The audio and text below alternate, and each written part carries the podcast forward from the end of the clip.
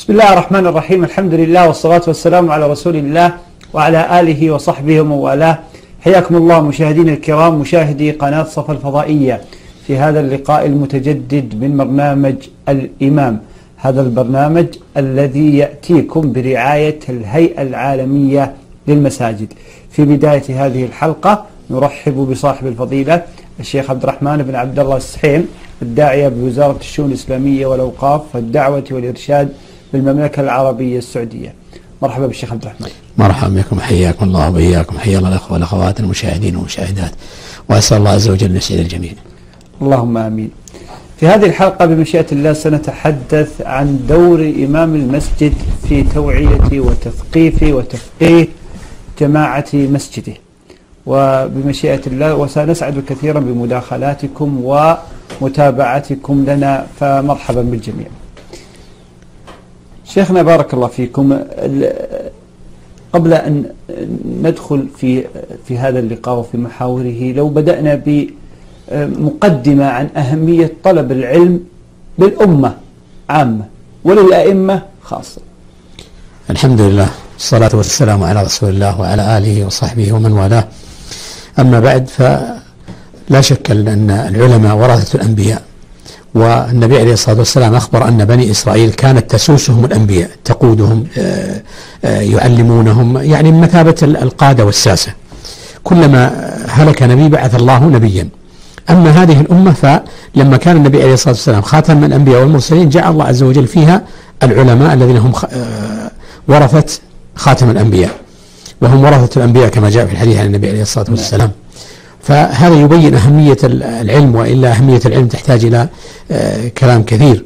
آه، يبين ذلك أن الإنسان إذا طلب العلم رفعه الله عز وجل كما قال ابن عباس رضي الله عنهما لما آه، أقبل على طلب العلم وهو صغير لما مات النبي عليه الصلاة والسلام كان ابن عباس قد ناهز الاحتلام قارب الاحتلام يعني قرابة 15 سنة. ثم أقبل على العلم لما جاء إلى شاب من الأنصار قال له تعال نطلب العلم ما دام هذا الحي من المهاجرين والأنصار. كبار الصحابة. نعم. فقال له هذا الصبي الذي في سنه قال تظن الناس يحتاجون إلينا وفيهم أبو بكر وعمر. فيقول ابن عباس تركته ثم أقبلت على طلب العلم نعم. وذكر ما عاناه من معاناة في طلب العلم. ثم يقول ابن عباس بعد ذلك ذللت طالبا. لما كنت أطلب العلم كنت أذل نفسي. آتي إلى عتبة الرجل من أصحاب النبي بيت النبي رجل من أصحاب النبي عليه الصلاة والسلام فأسأل عنه فيقولون قائل في القيلول نائم نعم. قال فأتوسد عتبة بابه حتى يخرج. فيقول ابن عم رسول الله هل أتيتني؟ يعني هل أرسلت إلي فآتيك؟ فيقول أنت أحق أن يؤتى. ويأخذ بزمام الدابة ويقود بعض مشايخه ويعرف لهم حقا بعد ذلك يقول ابن عباس ذللت ذللت طالبا فعززت مطلوبا. فلما رأى ذلك الذي كان صبيا في سن ابن عباس لما رأى مكانة ابن عباس وما تبوأ في الأمة من مكانه بعد ذلك بعد ما ذهب الكبار نعم. قال كان ابن عباس أفقه مني وأنا يعني أذكر يعني حادثة قريبة من هذه قبل أكثر من عشرين سنة. نعم. هناك رجل في أطراف المملكة قال لصاحبه وكان صاحبه يلقي باللوم على العلماء والعلماء كذا والعلماء قصروا والعلماء قال له أقلوا عليهم لا أبا لأبيكم من اللوم أو سدوا المكان الذي سدوا. فذهب هذا أحدهما وطلب العلم ونفع الله عز وجل به فيما أحسب وأما الآخر فبقي مكانه على ما هو عليه. نعم. فالشاهد أن يبين أهمية العلم حتى أنه كان يعني يرتفع بهذا العلم أقوام آه، ليس لهم قدر. يعني هناك من الموالي في صدر صحيح. الإسلام من رفعهم العلم. وفي لو لو لم يكونوا يعني لو لم يتعلموا هذا العلم ما بلغوا هذه المنزلة والمكانة. بل بقوا موالي وبقوا يعني آه، لا يؤبه لهم ولا ينظر إليهم. والاحاديث في هذا كثيرة.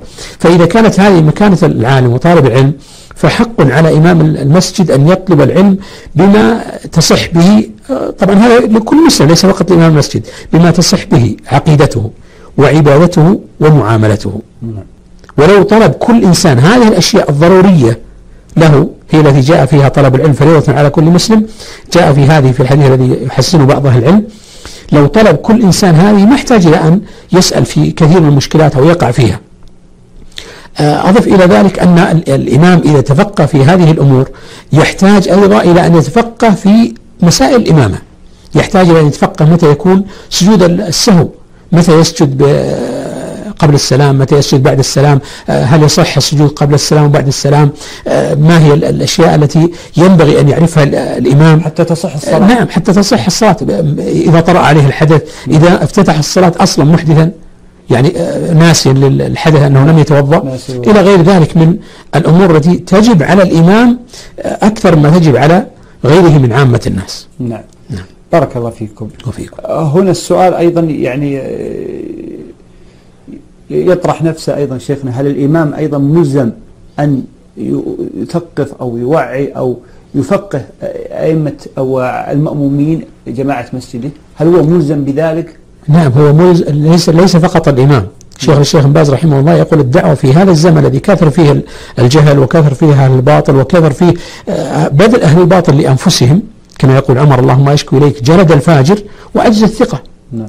يقول شيخ الشيخ بن باز أن الدعوة في هذا الزمن واجبة على كل مستطيع نعم. فإذا كان الإمام يستطيع أن يتفقه ويفقه جماعة المسجد وجب عليه ولذلك شيخ الإسلام ابن تيمية رحمه الله يقول الذي أعطي آلة العلم ويستطيع أن يتعلم ويستطيع أن يطلب العلم ويستطيع أن يعلم الناس يجب عليه أن يتعلم وأن يعلم وشبهه الذي أعطي آلة العلم يعني شخص يستطيع أن يطلب العلم لكنه انصرف عنه شخص عنده قوة حافظة لكنه ما استغلها. ربما تجد بعض الناس استغلها مثلا في آه، الشعر أو في آه، حفظ الأناشيد أو في غيرها وما استغلها في طلب العلم ما استغلها في فيما ينفع. فيما ينفع نعم. فيما يقربه إلى الله عز وجل. شيخ الإسلام رحمه الله يشبه هذا بالذي يفر من الزحف لأنه أعطي الآلة المقاتل الذي حضر الصف وأعطي آلة القتال وعنده قوة على القتال يحرم عليه أن يفر من الزحف على تفصيل عند العلماء في هذا متى يحرم عليه متى يجوز له.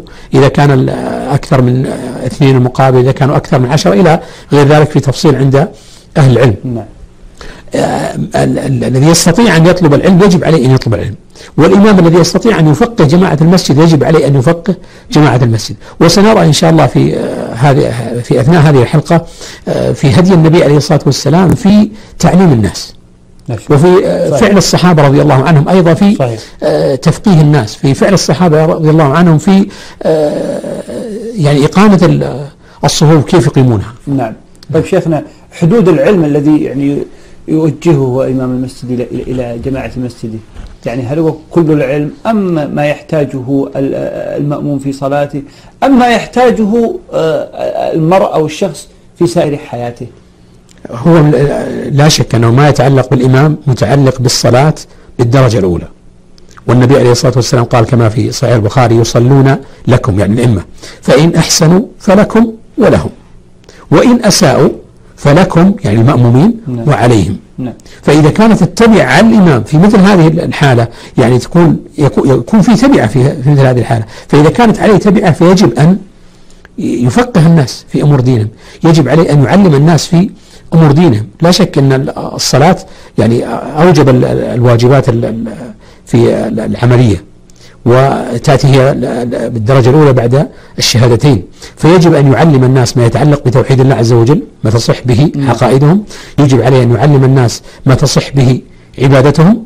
ثم يأتي بعد ذلك قضية تعليمهم ما يتعلق بالمعاملات ما يتعلق بحسن الصلاة ما يتعلق بتمام الصلاة ما يتعلق بكمال الصلاة ما يتعلق بما يبطل الصلاة. نعم. هذه هذا هو الحدود هل من آليات هل من طرق هل من وسائل معينة؟ آه، يعني لو استمع إلينا أحد أئمة المساجد الآن ويريد مثلا يعني آه، طرق معينة لتثقيف أو لتفقيه آه، جماعة المسجد. هل ترشدونهم إلى طرق نعم. معينة؟ الطرق كثيرة بحمد الله الآن يعني توفرت الوسائل سواء من الكتب سواء من الأشرطة سواء من الأقراص السيديات سواء من آه، المواقع سواء من آه، طلبة العلم يعني بعض الائمه قد لا يحسن أنه يتكلم أو يفقه الناس في مسألة مثلا من المسائل لكنه يحسن أن يرتب آه، الأمور مع بداية كل مثلا موسم ما يحتاج الناس في هذا الموسم يعني مثلا بدأ الشتاء أحكام الشتاء بدأ مثلا قرب الحج يأخذهم بأحكام الحج. إذا كان ما يستطيع ما عنده يعني أهلية أنه يتكلم يعني يدعو بعض طلبة العلم يدعو من يحسن الكلام وليس شرط أن يدعو العلماء أو يدعو المشاهير أو يدعو الناس المرموقين. هناك أيضا اللافتات التي توزعها أحيانا بعض مكاتب الدعوه عندنا هنا أقصد نعم. لكن في كل بلد له ظروفه هناك آه، يسمونها الإعلانات البنرات هذه نعم. الكبيرة التي فيها توعية وفيها يعني تعليم للناس آه، هناك لوحات الإعلانات التي توضع في المساجد يوضع عليها أشياء فيما يتعلق بالصلاة ما يتعلق مثلا بأحكام الصلاة ما يتعلق بأركان الصلاة ما يتعلق بمبطلات الصلاة ما يتعلق بتسوية الصفوف كل هذه وسائل. يعني نذكر من الوسائل أنه يعني بعض أئمة المساجد يقول لي أنه يدخل على بعض المواقع في الشبكة ويأخذ منها آه، دروس سواء من الدروس المتعلقة بالفقه أو بالعقيدة ويأخذ من هذه ويطبع منها يعني أشياء مختصرة ويقرأها على جماعة المسجد. فينفع الله عز وجل به. ولا يشترط مثل ما قلنا أن يكون عالم لكن النبي عليه الصلاة والسلام يقول بلغوا عني ولو آية. ولو آية نعم. فلا يشترط أن يكون عالما لكن يحسن شيء يأتي به ينقل من المواقع الموثوقة يأخذ من كلام أهل العلم يأتي بمختصرات مثلا بالكتب يعني عندنا إمام لما قرب موسم الحج أخذ يتك... مجموعة فتاوى للشيخ بن باز رحمه الله شيخنا الشيخ بن باز وهي في الحج وبدأ يقرأ على الجماعة ويعني استفاد منها الناس أنا أذكر في هذا السياق آه، موقف آه، جميل ذكره لأحد الشباب يسكن في آه، الخرج. نعم. يقول كان عندنا رجل مدرس وهذا المدرس ليس بذاك العالم لكنه عنده استعداد والرجل يعني عنده حرص على نفع الناس. وهمة. وهمة. يقول فكان كل يوم بين الأذان والإقامة لصلاة العشاء ويقرأ على الناس من كتاب. فإذا سألوا في مسألة إذا كان عنده خبر فيها علم فيها أجاب. إذا لم يكن عنده علم قال دعوني حتى أراجع المسألة. يقول هذا الشاب الذي يحدثني بهذا الخبر يقول كانت امرأة تأتي كل يوم إذا أذن لصلاة العشاء وتجلس في آخر المسجد وتستمع لهذا الدرس. يقول فإذا انتهى وقربت الإقامة قامت المرأة ورجعت إلى بيتها. فيقول ونفع الله عز وجل بهذه المرأة كثير من النساء في الحي عندنا. يقول في الاجتماعات في المناسبات في آه، زيارات. تأتي هذه المرأة تقول سمعت الشيخ قال كذا وسمعت الإمام قال كذا وقرأ علينا حديث كذا وأمور تتعلق بأحكام الدين أحيانا يعني بعض الناس يجهلها أو ربما لم يسمع بها. ولذلك تجي بعض الناس يرتكب أحيانا مخالفات مثلا في الحج. ما دام نتكلم في مسائل الحج نعم. أو قلنا أن يعني الإمام تكلم فيها يعني بعض الناس يأتي بعد 10 سنوات أو بعد 15 سنة أو أكثر ويتكلم يسال يقول أنا وقعت كذا في الحج وربما يكون يعني انذاك لم يتزوج ثم عقد نكاح ثم يترتب على ذلك أمور كثيرة نعم. يعني يحصل فيها الإخلال بينما لو علم هذا الإنسان يعني ما هي أركان الحج الذي يجب أن يأتي بها والذي لا يجوز أن يرجع من مكة حتى يأتي بها ما هي الأشياء التي تنجبر وما هي الأشياء التي لا تنجبر؟ كذلك في الصلاة ما هي الأشياء التي تنجبر؟ وسجود السهو ما هي الأشياء التي لا تنجبر؟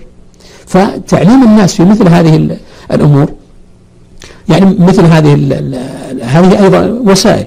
أنا أذكر أحد الأئمة في شرق الرياض آه، دعاني إلى إقامة درس بين الأذان والإقامة لمدة 20 دقيقة يوم في الأسبوع. جميل.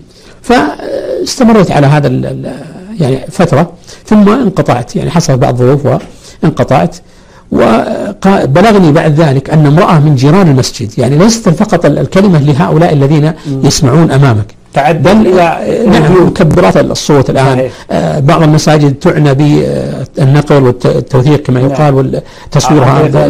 نعم. ثم تبث بعد ذلك. جميل. آه بلغني بعد ذلك أن امرأة من جيران المسجد قالت لماذا انقطع الدرس؟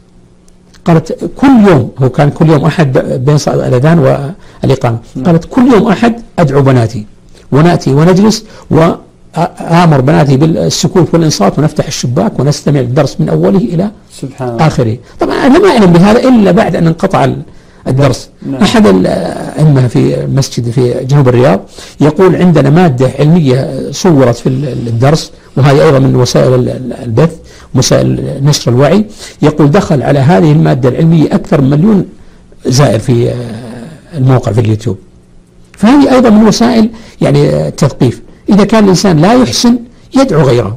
وحتى الذي يحسن يعني من باب التنويع على الجماعة ومن باب قولهم أن مزمار الحي لا يطرب. نعم. من هذا الباب أيضا يدعو غيره. صحيح. يأتي بوجوه جديدة يأتي بأناس قد يحسن بعض الناس إيصال المعلومة بأيسر طريق وبأقصر طريق. وهذا مشاهد حتى في المدرسين. نعم. يعني بعض المدرسين يقول عندي بعض الطلاب لا أستطيع أن أوصل له المعلومة. يقول فأنقله إلى مدرس آخر وآخر طالب آخر من عنده. الطالب هذا يمشي وتسير اموره نعم. نعم. أهم شيء إيصال المعلومة نعم. وقد يوفق بعض الجماعات. نعم. نعم. بتوثيق المعلومة وتوصيل المعلومة بالكلام الموجز المختصر بخلاف من يتشعب في مواضيع كثيرة قد يعني لا يخرج منه الجماعة بشيء. نعم. أيضا يا شيخنا يحسن بنا يعني آه، أن نذكر يعني أو ننوه إلى مسألة التعاون مع مكاتب الدعوة والإرشاد في هذا بالنسبة لأئمة المساجد. لو تعاونوا معهم في جلب الدعاء تعاونوا معهم في جلب البنرات أو آه، يعني آه، أو ال- الأوراق هذه التي تعلق. يعني لو حد- تحدثتم أنا عن التعاون مع الجهات الموثوقة والرسمية في مسألة يعني تحريك المسجد أو تنشيطه. صحيح يعني قضية ال- هذه قد تكون هذه قضية داخلية والبرنامج إحنا نتكلم فيه على صحيح صحيح. آه، مستوى قد يكون أعلى من من من نعم نطاق مست- المملكة نعم. ف- مستوى الفضاء. لكن بما يتعلق في مكاتب الدعوة أو الأماكن اللي يكون فيها مكاتب دعوة يعني تعاون ال- الإمام معهم من هذا الباب وأشرنا إليها قضية ال- ال- الإعلانات البنرات قضية اللوحات قضية ال- المجلات الحائطية اللي توضع أحيانا على المساجد نعم. في لكن لا تكون في قبلة ال- المصلين لأن السلف كان يكرهون أن يعلق شيء في قبلة المصلي قالوا حتى المصحف لأنه يشغل ال- المصلي لكن تكون في الجوانب تكون عند الأبواب تكون خلف في الخلف المسجد كان يعني طريق المصلي عليها في الخروج. آه، هذه أيضا آه، يعني آه، من باب التعاون مع المكاتب. يعني يذهب هو إلى المكتب يأخذ منهم مثل هذه الأشياء يذهب إلى المكتب يعطيهم الرقم يقول يعني إذا وجدتم أحد من الدعاة رتبوا عندنا نحن بحاجة نحن كذا. آه، مسجدنا فيه حضور مثلا في صلاة العشاء مثلا في صلاة المغرب حسب موقع المسجد وبذلك ينتشر الوعي. وبذلك الشخص نفسه يأخذ أجر آه، الدعوة لأنه من دعا إلى هدى كان له آه، من الأجر مثل أجور من؟ من تبعه. وهذا يدل على الخير الدال على الخير كفاعله لا شك. نعم. بارك الله فيكم. أيضا يا شيخنا أنتم أثناء حديثكم آه، تحدثتم عن نماذج من السيرة النبوية في تفقيه النبي صلى الله عليه وسلم لجماعة مسجده وهم الصحابة الكرام. هل يعني عرجتم بنا إلى تلك النماذج؟ وأيضا نماذج من الصحابة الكرام ومن التابعين والسلف الصالح. نعم. نعم جاء في الصحيحين من حديث ابن عباس رضي الله عنهما أن رفع الصوت بالذكر في زمن النبي عليه الصلاة والسلام أو قال في عهد النبي عليه الصلاة والسلام آه، رفع الصوت بالذكر إنما كان في عهد النبي عليه الصلاة والسلام. قال الإمام الشافعي رحمه الله أحسبه فعل ذلك ليعلمهم ولذلك جمهور أهل العلم على أن أنه لا لا يشرع رفع الصوت بالتكبير وإن كانت هذه المسألة فيها خلاف يعني في التكبير والذكر بعد الصلاة والتسبيح بعد الصلاة رفع الصوت فيها. آه، مشايخنا الكبار الشيخ ابن باز الشيخ ابن رحمهم الله يرون آه، مشروعية رفع الصوت وجمهور أهل العلم يرون أنه لا يرفع الصوت. المسألة فيها خلاف لكن هذا من آه، نموذج من النماذج التي يعلم فيها النبي عليه الصلاة والسلام أصحابه. أيضا النبي عليه الصلاة والسلام كان يتعاهد أصحابه في إقامة الصفوف. يعني للأسف أحيانا بعض الأئمة يدخل المسجد فيقول مجرد أنه يقف بعضهم يقول يكلف على نفسه يلتفت يقول استووا اعتدلوا. أو بعضهم ما يقول وح- وحتى استووا.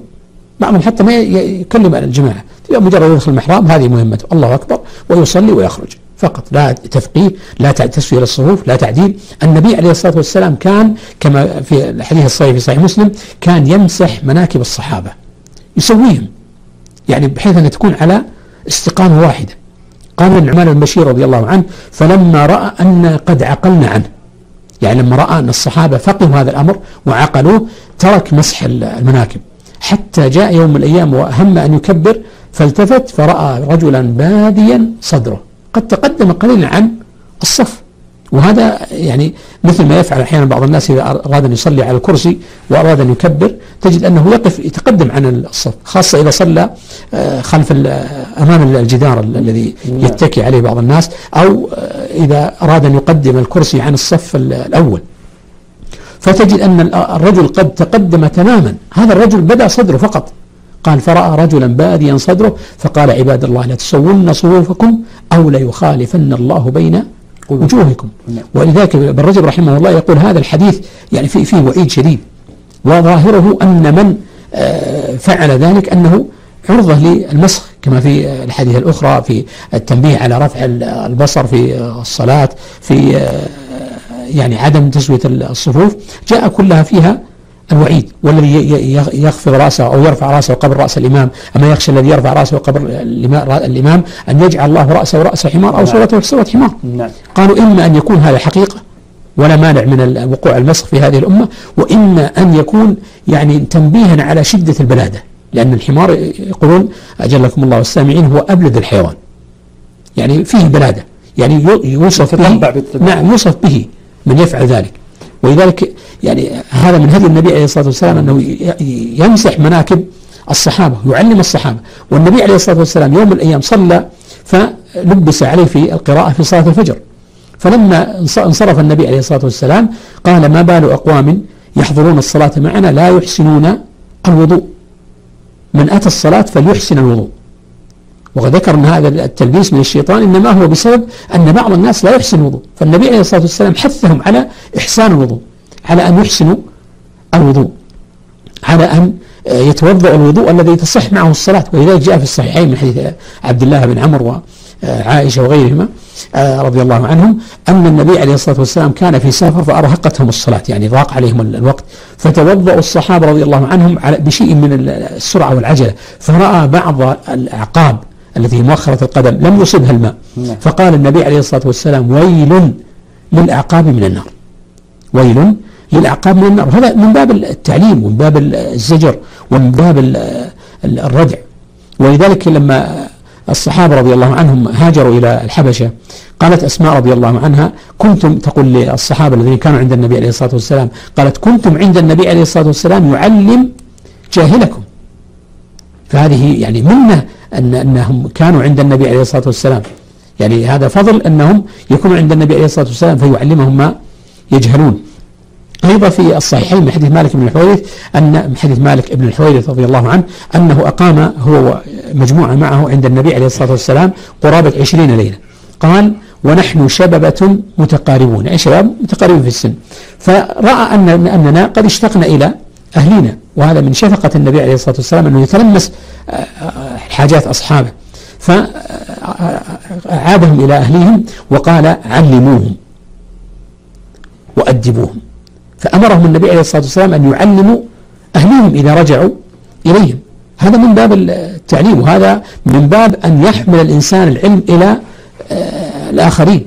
عائشة رضي الله عنها تقول لما نزلت هذه الآية حديث البخاري قالت لما نزلت هذه الآية وليضربن بخمرهن على جيوبهن قالت انقلب إليهن أزواجهن. معنى ذلك أنهم سمعوا هذه الآية من النبي عليه الصلاة والسلام فنقلوا هذا الكلام إلى البيوت. نعم. وهذه من مهمات المأمومين. الإمام إذا نبه على أمر إذا تكلم في أمر إذا ذكر مثلا علم أو فتوى أن يأخذ الإنسان إلى ينقل هذا العلم بيت. نعم. قالت فانقلب إليهن أزواجهن بهذه الآية بآية واحدة. قالت فشققن مروطهن فاختمرن بها. استجابة مباشرة. أيضا من تعليم النبي عليه الصلاة والسلام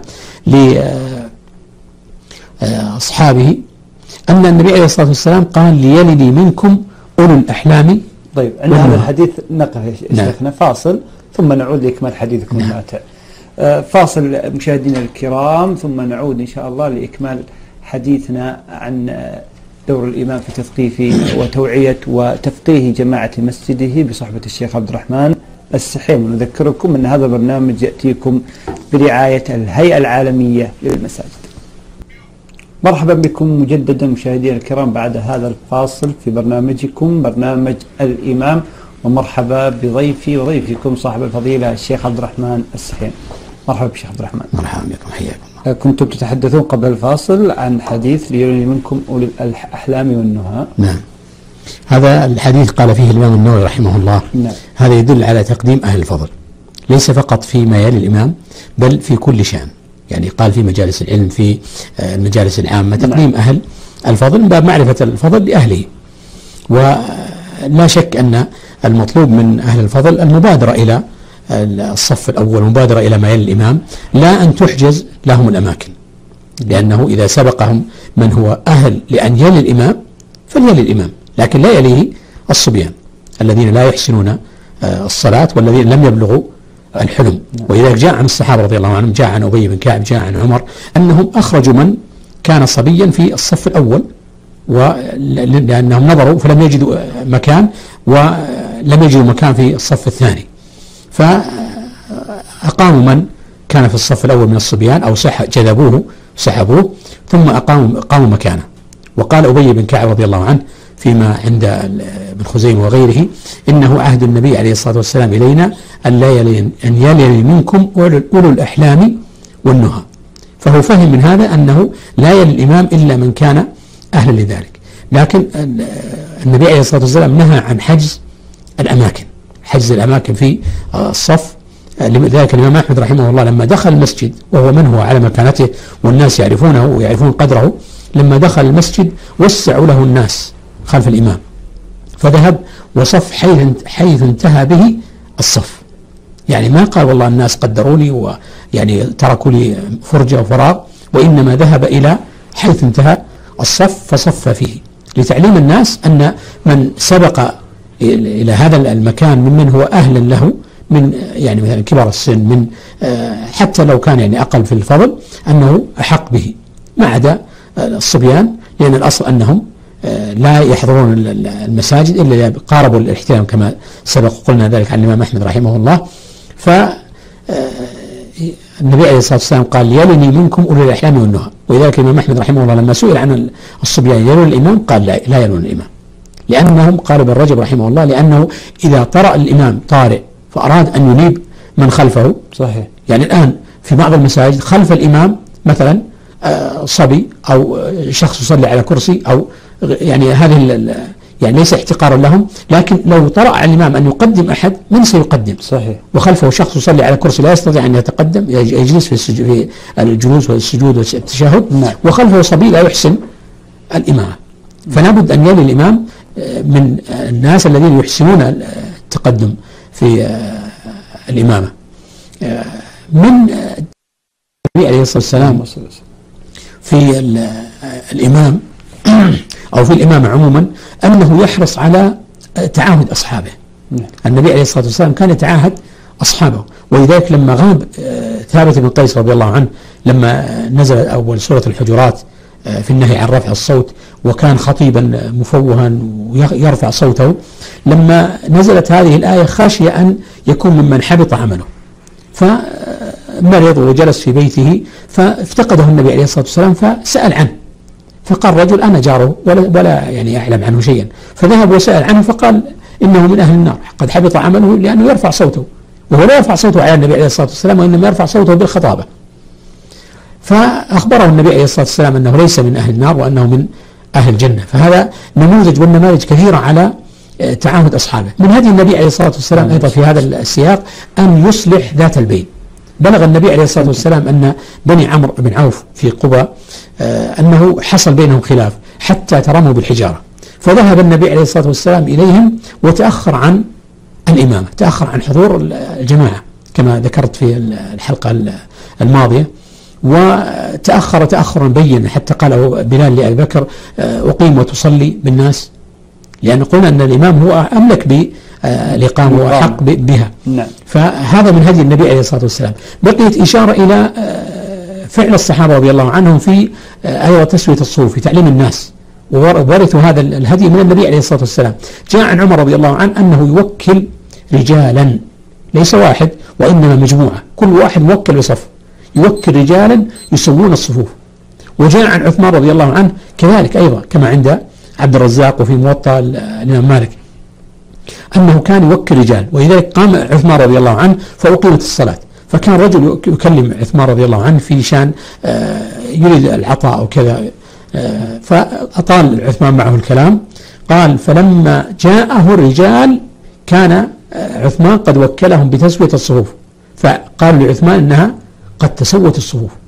لاحظ التأخر أن يتقدم الإمام حتى تسوى الصفوف. اليوم لو قال الإمام للجماعة استووا اعتدلوا سعوا صفوفكم سدوا الخلل أتموا الصف الأول فالأول هذا من هدي النبي عليه الصلاة والسلام. كان النبي عليه الصلاة والسلام يقول أتموا الصف الأول ثم الذي يليه فإن كان من نقص فليكن في الصف المؤخر. وهذا من تعليم الناس. نعم. اليوم تجد الإمام ربما يصلي أو يكبر لصلاة الفريضة وبعض الصف فارغ من هنا ومن هنا والصف الثاني قد بدأ. وهذا نص العلماء على أنه لا يجوز. وهذا أيضا موجود في بعض المساجد الكبيرة التي يصلى فيها على الجنائز. تجد الناس يصفون قرب الباب فيصفون صفين أو ثلاثة والصفوف الأولى لم تكتمل.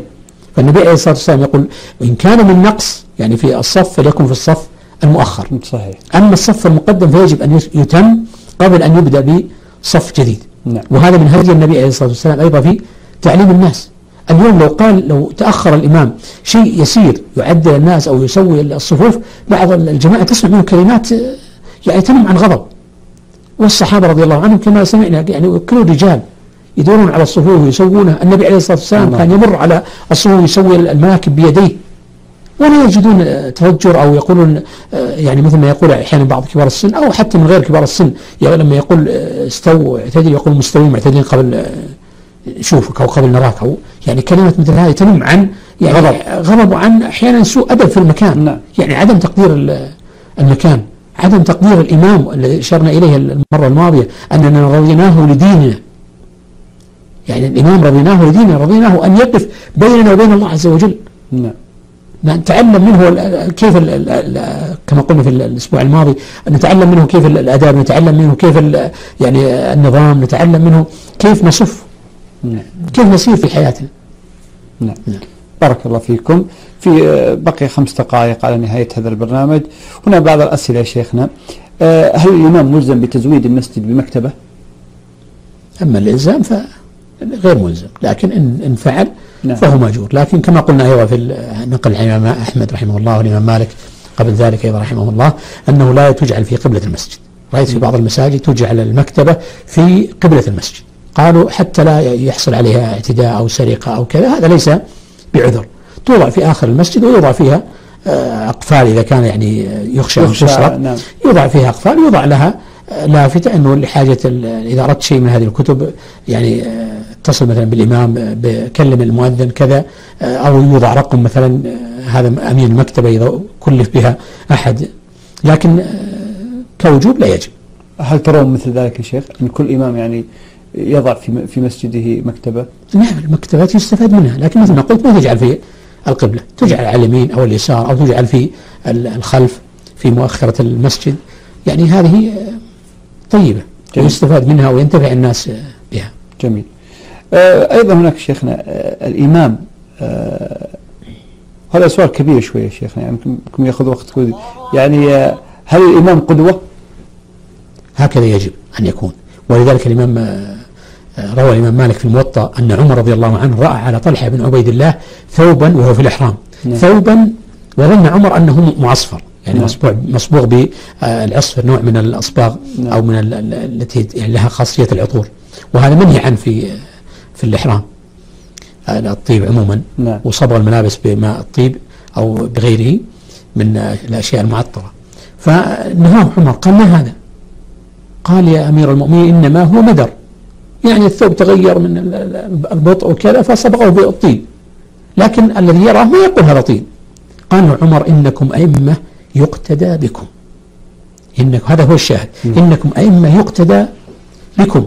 فلو رآه عليك أحد. قال رأيت على طلحة بن عبيد الله ثوبا معصفرا ما يعني هذا؟ يعني أنه يقتدى به. فيجب أن يكون الإمام قدوة سواء في آه، المسجد أو في هديه أو حتى في تعامله مع الناس ومع الجيران أو حتى في لباسه في غير المسجد.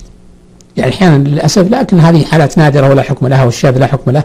يعني ترى أحيانا بعض ال- ال- المؤذنين أو بعض الأئمة قد يلبس مثلا اللباس الذي لا يليق بأمثاله ويخرج به في آه، الأسواق مثلا لباس آه، الرياضة أو غيره. يعني في آه، الأسواق ومجامع الناس لا أتكلم عن يعني خروجه به في نزهة. بيته أو في نزهة في استراحة خاصة به أو غير ذلك هذا أمر خاص. نعم. لكن أتكلم إذا خرج به في مجامع الناس.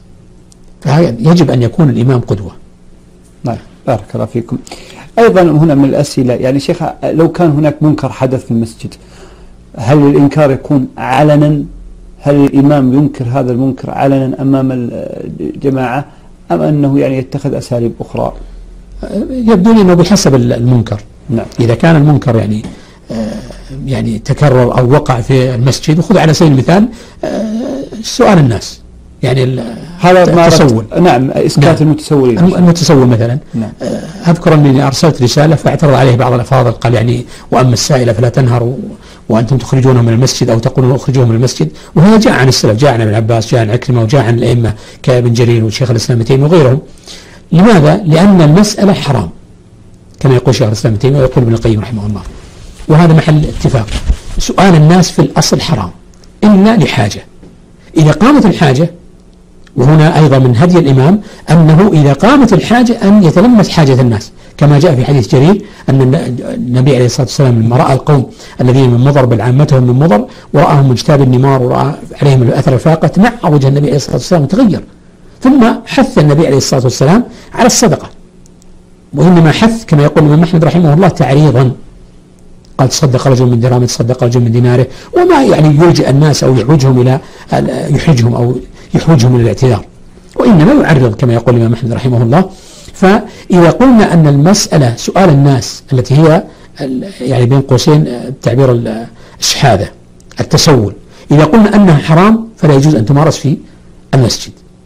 أضف إلى ذلك أنه عندنا هناك تعميم من الوزارة للأئمة أنه يمنع هؤلاء. ووجد من هؤلاء من يتسول تكثرا.